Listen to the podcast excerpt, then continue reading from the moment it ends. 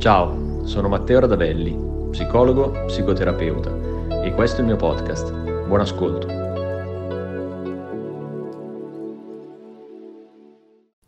Ma dottore, quando lei parla con la persona, il paziente seduto all'interno della stanza di terapia, si basa solo su quello che dice, osserva anche il comportamento non verbale, come funziona, a cosa presta attenzione? Sicuramente eh,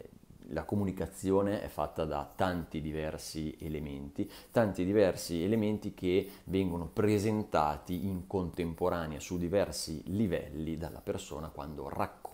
appunto eh, la propria difficoltà, il proprio problema, ma anche la propria vita. Eh, c'è eh, un detto no, in cui eh, il primo assioma della comunicazione dice eh, non si può non comunicare e sono d'accordissimo con questo, nel senso che di fatto qualunque nostro gesto che sia mh, mm, fisico piuttosto che eh, ad esempio comporti, porti con sé una parte verbale, di fatto è una comunicazione. E quindi ci sono diversi livelli che vengono osservati nel momento in cui si svolge un lavoro di terapia. Sicuramente c'è l'aspetto verbale, ma controintuitivamente, da quanto si possa pensare, è sicuramente il meno importante. L'aspetto verbale di per sé altro non è che l'insieme di parole che viene utilizzato per andare ad esprimere un concetto, ma di per sé stesso non è ciò che porta con sé la maggioranza di significato all'interno della comunicazione. Con questo, o meglio, a corollario di questo e a completamento di tutto questo,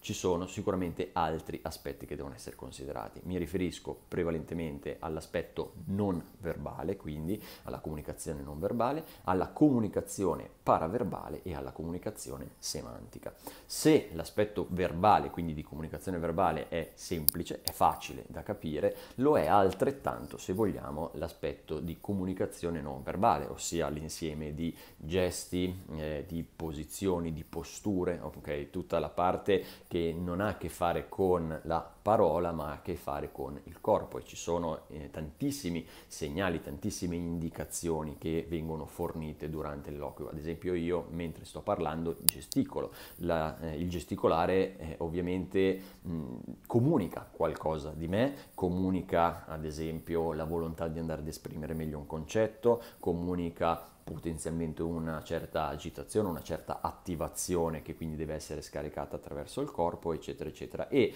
può essere, come dire, a conferma o a disconferma, ad esempio, di ciò che vado a dire verbalmente. Quindi eh, ci deve essere ovviamente una congruenza e nel momento in cui questa viene meno, diciamo che l'aspetto non verbale di fatto risulta essere più sincero e quindi più comunicativo rispetto invece eh, al tema prettamente verbale. Poi c'è una componente invece che viene chiamata paraverbale, ossia eh, punteggiature, pause, inflessioni, tono eh, della voce piuttosto che la velocità dell'eloquio, cioè tutto ciò che in un qualche modo colora la comunicazione e ne cambia il senso. Provate ad esempio a pensare eh, a come il cambiare una piccola punteggiatura all'interno della frase ne stravolga completamente il significato. Eh, ad esempio mh, mm, si potrebbe dire eh, lo psicologo dice il paziente è ansioso, oppure potrei dire lo psicologo dice il paziente è ansioso.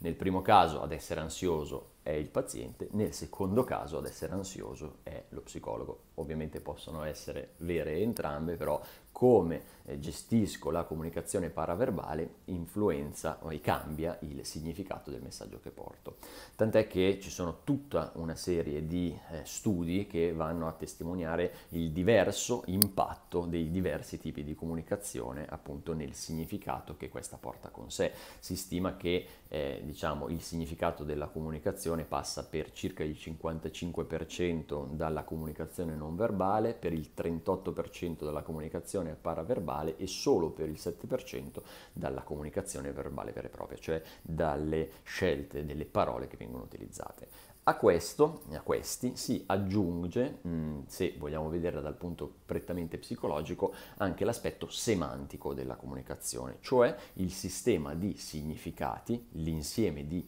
significati che la persona mh, utilizza e sceglie di utilizzare nel momento in cui presenta se stessa. Quindi il tipo di parole che vengono utilizzate ed il significato che le parole portano con sé. Eh, quindi in base ai eh, termini che vengono scelti, in base a come viene presentato e quindi quali sono i valori attorno ai quali viene costruito il messaggio e viene costruita la comunicazione, diventano estremamente informativi all'interno della stanza di terapia e vanno a costituire il significato, cioè la semantica del messaggio stesso. Io, ad esempio, rispetto all'orientamento teorico e rispetto eh, appunto a eh, tutto il modello che prevede appunto il mio orientamento teorico nello svolgere la terapia, eh, organizzo il pensiero secondo appunto la, la teorizzazione della Valerio Gazio che mh, mm, appunto insomma penso non abbia particolari bisogno di presentazione, che organizza le semantiche e quindi i sistemi di significato della persona in funzione di quattro grandi macro categorie che possono essere appunto eh, la semantica del potere, quella della bontà, quella della eh, libertà e quella della appartenenza, che di fatto sono un insieme, una categoria o più categorie appunto, in cui i diversi significati si organizzano. Ad esempio se una persona parla principalmente di successo, di sfida, eh, di vittoria, di eh, fallimenti, di insuccessi, si parla inevitabilmente di una semantica di potere. Se si parla invece di eh, libertà, di indipendenza, di autonomia, di paure, di coraggio, ci si organizza principalmente in una tematica e in una semantica della libertà, piuttosto che eh, se si parla di buono, cattivo, giusto, giusto, sbagliato, bianco, nero, allora ci si orienta principalmente ad una semantica della bontà piuttosto che eh, la semantica dell'appartenenza nel momento in cui eh, si parla di eh, degno indegno, di appunto appartenere piuttosto che essere rifiutato, di dentro e di fuori e eh, ovviamente queste, eh, queste, semantiche sono eh, rappresentative poi del sistema dell'organizzazione di significato che il paziente porta con sé nella percezione di se stesso e nella rappresentazione della propria vita. Quindi ovviamente è un discorso che dovrebbe essere ulteriormente approfondito per essere più chiaro però diciamo che i livelli di eh, comunicazione sono diversi, sono tantissimi e a differenza di quanto si possa pensare la comunicazione verbale è solo eh, una piccolissima parte della comunicazione che viene osservata durante eh, il lavoro appunto di terapia. Insieme a questa appunto ci sono come detto la comunicazione non verbale, la comunicazione verbale ed i significati, cioè le semantiche appunto che la persona porta all'interno della stanza e che di fatto contengono sicuramente la causa del disagio, ma altresì la soluzione, cioè altrettanto ciò che ha determinato il problema, cioè l'insieme, il contesto di significati e eh, culturale, sociale, relazionale all'interno della quale la persona è inserito, contiene non solo il vincolo, ma anche la risorsa per poterlo superare.